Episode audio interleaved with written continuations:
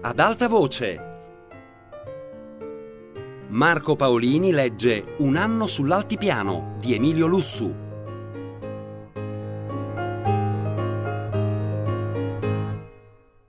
Il generale Leone volle dirigere personalmente i preparativi dell'azione.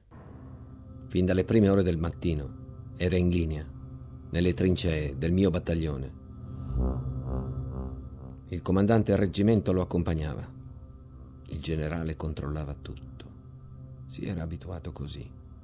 Quella sua tenacia, senza stanchezza, era all'altezza del suo ardimento. Stavolta voleva passare.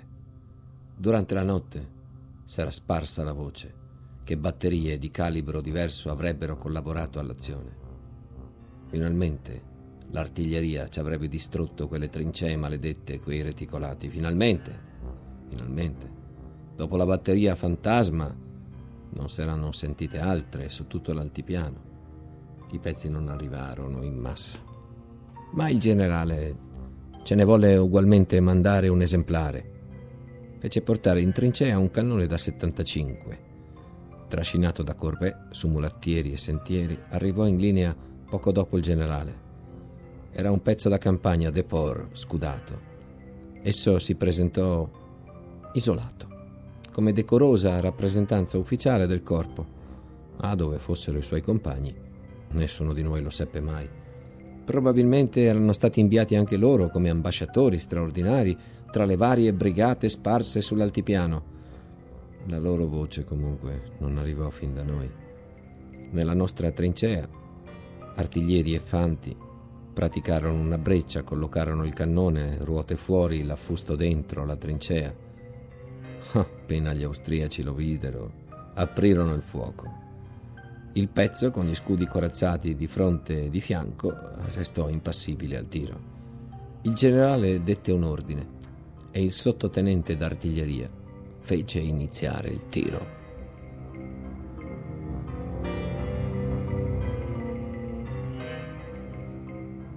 Il generale, il colonnello, il capitano Bravini e io stavamo lì, riparati dalla trincea vicino al pezzo, ai primi rimbombi. Senza peraltro riuscire a modificare l'espressione del suo viso, il generale si lisciò le mani con soddisfazione. Guardò i soldati cercando con gli occhi duri un consenso. Non parlava, ma tutto il suo aspetto diceva: guardate cosa vi ho portato. I soldati però restarono indifferenti, incapaci di apprezzare l'importanza di quel dono. Fin dai primi colpi di cannone, il fuoco delle mitragliatrici e dei fucili andò diminuendo fino a cessare del tutto. Di fronte al cannone si sostituì un tiratore scelto. Con un tiro preciso, sempre più preciso, questi tentava di colpire il tiratore del pezzo attraverso il piccolo foro di mira praticato nella corazza. Tutti i serventi del cannone, riscaldati dai colpi, accelerarono il tiro. Quel piccolo colpo di fucile, persistente ma stentato, era coperto dal fragore del cannone, dallo scoppio delle granate sulla trincea. Il generale continuava a lisciarsi le mani. Bravo, tenente! Bravo! Ma bravo! Ma bravo!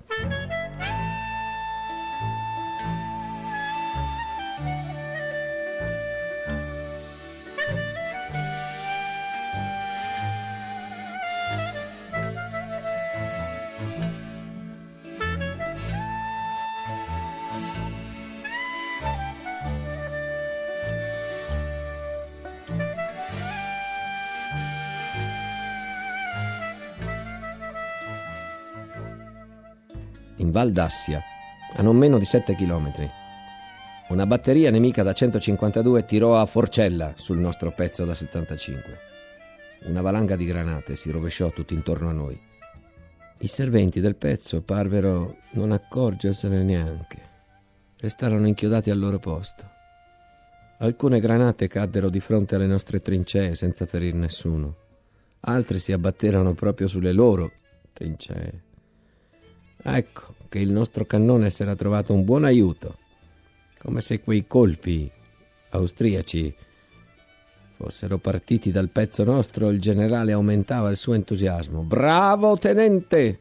La terrò in presente per promozione straordinaria per merito di guerra. I colpi del cecchino isolato si facevano più precisi.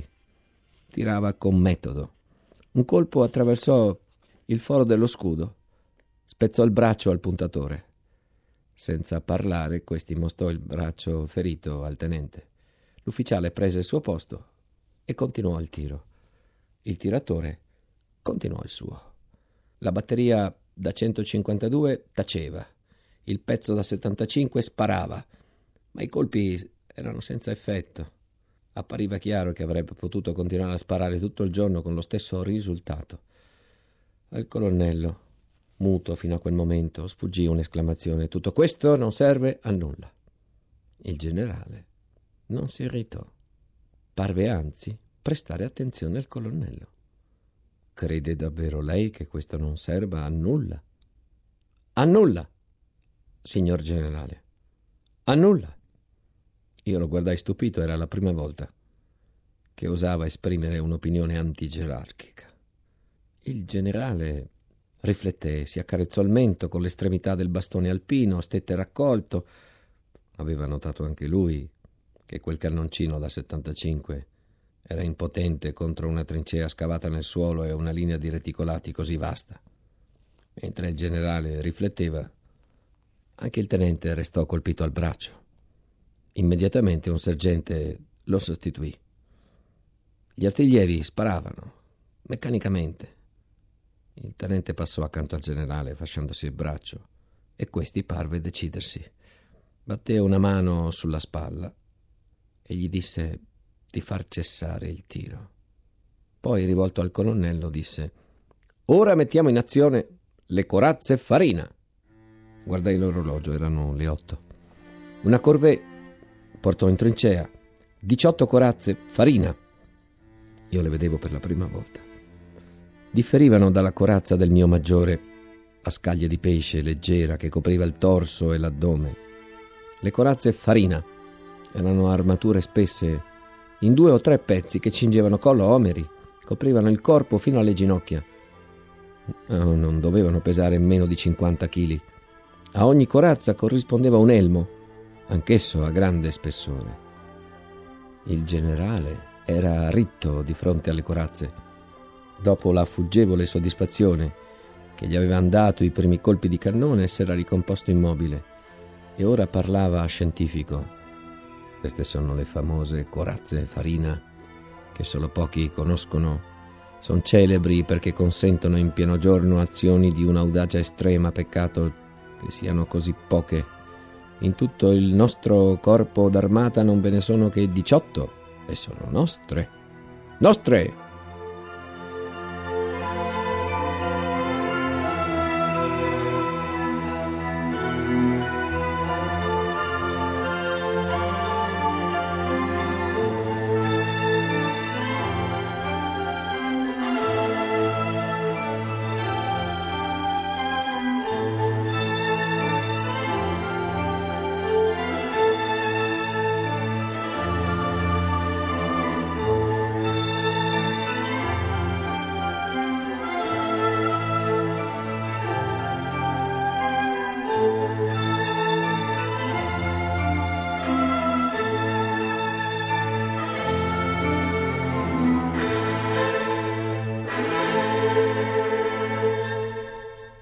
Io ero nella trincea accanto al capitano Bravini. Al mio fianco, a qualche metro, un gruppo di soldati. Il generale parlava a tono normale. Anche i soldati sentivano. Uno commentò a bassa voce: «Io preferirei una borraggia di cognac». «A noi soli», riprese il generale Leone, «è stato concesso il privilegio d'averle. Il nemico può aver fucili, mitraglie e cannoni, ma noi con le corazze Farina si passa dappertutto». «Dappertutto, per modo di dire», osservò il colonnello, che quel giorno era in vena d'eroismo. Il terribile generale non reagì. Guardò il colonnello come avesse posto un'obiezione di carattere tecnico. Il colonnello per temperamento era passivo, lento, ma una volta tanto si permetteva stravaganze che per altri non sarebbero state lecite. Egli aveva una statura da gigante, e una grossa fortuna di famiglia, due qualità che si imponevano. «Io ho conosciuto le corazze e farina», spiegò, «ma non ne ho conservato un buon ricordo. Ma forse queste son migliori». «Certo, queste son migliori», riprese il generale Leone. «Con queste si passa dappertutto. Gli austriaci...» Abbassò la voce, sospettoso. Dette un'occhiata alle trincee per vedere e per accertarsi di non essere sentito. «Gli austriaci han fatto spese enormi per rubarci il segreto, ma non ci sono riusciti. Ricordate il capitano del Genio che è stato fucilato a Bologna? Pare che fosse venduto al nemico per queste corazze, ma è stato fucilato in tempo, sì. Signor colonnello, vuol aver la compiacenza di disporre che esca al reparto guastatori?» Era stato preparato dal giorno prima e aspettava d'essere impiegato. Eran volontari del reparto zappatori, comandati da un sergente, anche lui volontario. In pochi minuti furono in trincea, ciascuno con le pinze. Indossarono le corazze in nostra presenza. Lo stesso generale si avvicinò a loro e gli aiutò ad allacciare qualche fibbia. «Sembrano guerrieri medievali», osservò il generale.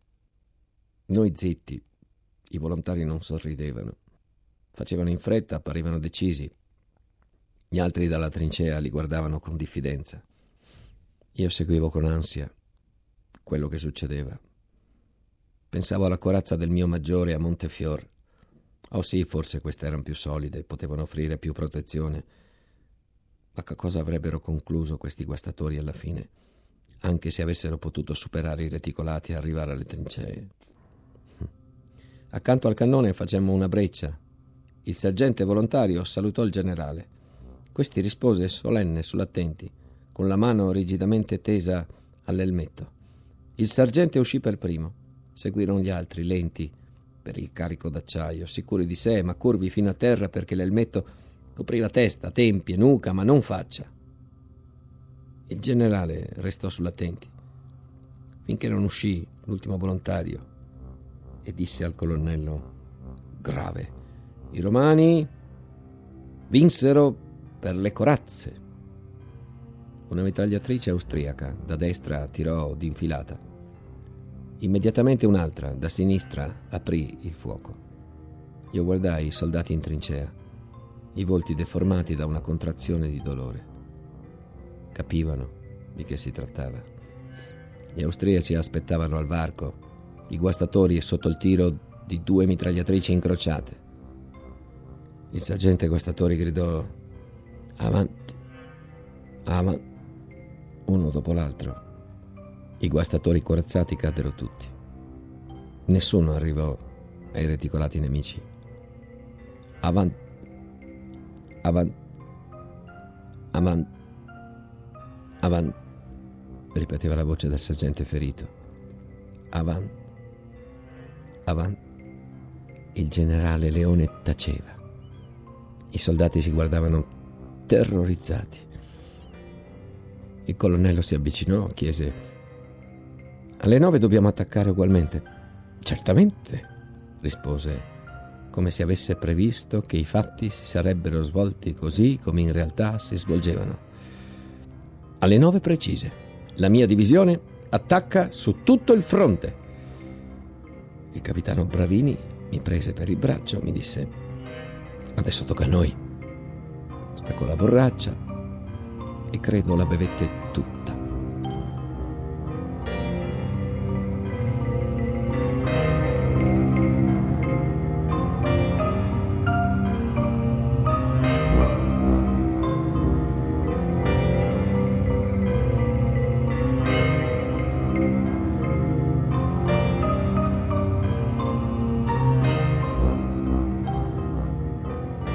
Il cannone aveva ottenuto per solo risultato la ferita del puntatore e del tenente. I guastatori erano caduti tutti, ma l'assalto aveva luogo ugualmente e il generale Leone era là, come un inquisitore, per assistere al supplizio dei condannati. Pochi minuti alle 9. Il battaglione pronto, baionette innestate, la nona compagnia intorno alla breccia dei guastatori, la decima dopo, le altre serrate, in trincea, nei camminamenti, dietro i roccioni, non si sentiva un bisbiglio, solo muoversi borracce di cognac, dalla cintura alla bocca, dalla bocca alla cintura, dalla cintura alla bocca, dalla bocca alla cintura, senza arresto, come spolette di un grande telaio messo in movimento. Cognac! Il capitano Bravini, orologio alla mano, seguiva il corso inesorabile dei minuti senza levar gli occhi dall'orologio. Gridò: pronti per l'assalto! Poi riprese: pronti per l'assalto, signori ufficiali! In testa ai reparti. Il sergente Guastatori, fuori dalla trincea, continuava: avanti, avanti, avanti, avanti. Gli occhi dei soldati cercavano i nostri. Quelli del capitano erano chini sull'orologio, così i soldati trovarono i miei di occhi. Io sorrisi o mi sforzai di sorridere, dissi loro a fior di labbra qualche parola, ma gli occhi, quegli occhi pieni di domande e di angoscia, mi sgomentarono. Pronti per l'assalto, rispose ancora il capitano. Di tutti i momenti di una guerra, quello prima dell'assalto è il peggiore, il più terribile. L'assalto. Si abbandonano i ripari. Si esce. Dove? Le mitragliatrici, sdraiate sul ventre, imbottito di cartuccio, aspettano. Chi non ha conosciuto quegli istanti non ha conosciuto la guerra. Le parole del capitano caddero come un colpo di scure. La nona era in piedi. Io non la vedevo, talmente era addossata ai parapetti di trincea. La decima di fronte, lungo la trincea, io ne distinguevo tutti i soldati. 2 si mossero, li vidi, uno in fianco all'altro aggiustarsi il fucile sotto il mento. Uno si curvò, fece partire il colpo, si accovacciò su se stesso, l'altro lo imitò e stramazzò accanto al primo. Era codardia, coraggio, pazzia. Il primo era un veterano del Carso. Savoia! Gridò il capitano Bravini. Savoia! Urlarono i reparti, e fu un urlo gridato come un lamento, un'invocazione disperata. La nona, tenente Avellini, in testa, superò la breccia, si lanciò all'assalto. Il generale, il colonnello alle feritoie. Il comando del battaglione esce con la decima, gridò il capitano, e quando la testa della decima fu alla breccia noi ci buttammo fuori. La 11ª, la 12ª seguirono di corsa. In pochi istanti tutto il battaglione era sotto le trincee nemiche.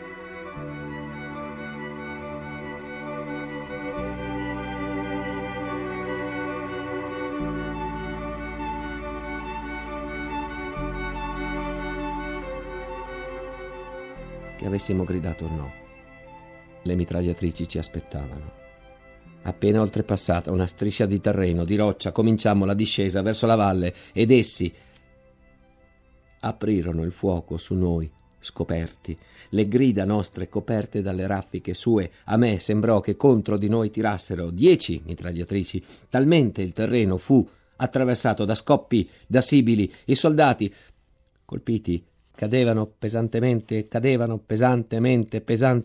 come fossero stati precipitati dagli alberi. Io per un momento fui avvolto da un torpore mentale, tutto il corpo divenne lento, pesante. Son ferito, pensavo, forse son ferito, eppure sentivo di non essere ferito. I colpi vicini delle mitragliatrici, l'incalzare dei reparti dietro che avanzavano, dietro alle spalle, mi svegliarono, ripresi coscienza del mio stato. Non rabbia, non odio, come una rissa, ma una calma completa, assoluta, una forma di stanchezza infinita intorno al pensiero lucido. Poi anche la stanchezza scomparve, ripresi la corsa veloce. Ora mi sembrava di essere ridivenuto calmo, vedevo tutto intorno a me, ufficiali, soldati, cadevano con le braccia alzate nella caduta, i fucili venivano proiettati in avanti, lontano. Sembrava che avanzasse un battaglione di morti. Il capitano Bravini non cessava di gridare Savoia! Un tenente della 12ª mi passò vicino, rosso in viso, impugnava un moschetto. Era un repubblicano, aveva in odio il grido d'assalto monarchico, mi vide e gridò Viva l'Italia! Avevo in mano il bastone da montagna, lo levai in alto per rispondergli, ma non potei pronunciare una parola. Se noi ci fossimo ritrovati su un terreno piano, nessuno di noi sarebbe arrivato. Ai reticolati nemici le mitragliatrici ci avrebbero falciati tutti, ma il terreno era leggermente in discesa, coperto di cespugli di sassi. Le mitragliatrici erano obbligate a spostare continuamente l'elevazione, il puntamento. Il tiro perdeva della sua efficacia. Non pertanto le ondate d'assalto diradavano, e su 1.000 uomini del battaglione pochi restavano in piedi e avanzavano. Io guardai verso le trincee nemiche. I difensori non erano nascosti, erano in piedi, si sporgevano oltre la trincea, si sentivano sicuri, pareva addirittura che fossero dritti sui parapetti, sparavano su di noi, puntando calmi come in piazza d'armi. Io urtai contro quel sergente dei guastatori, rovesciato sul fianco, con la sua corazza, col suo elmetto forato da parte a parte, colpito alla testa. Ancora ripeteva il grido che gli era stato troncato con una cantilena pietosa. Avanti, avanti. Attorno giacevano 3 guastatori con le corazze squarciate. Giungevamo alle trincee. Anche il capitano Bravini fu colpito, lo vidi, braccia aperte, sprofondarsi in un cespuglio. Lo credetti morto, ma subito dopo ne sentii il grido. Savoia! Savoia! Savoia! Ripetuto con voce fioca, spezzata a intervalli. Savoia! Savoia!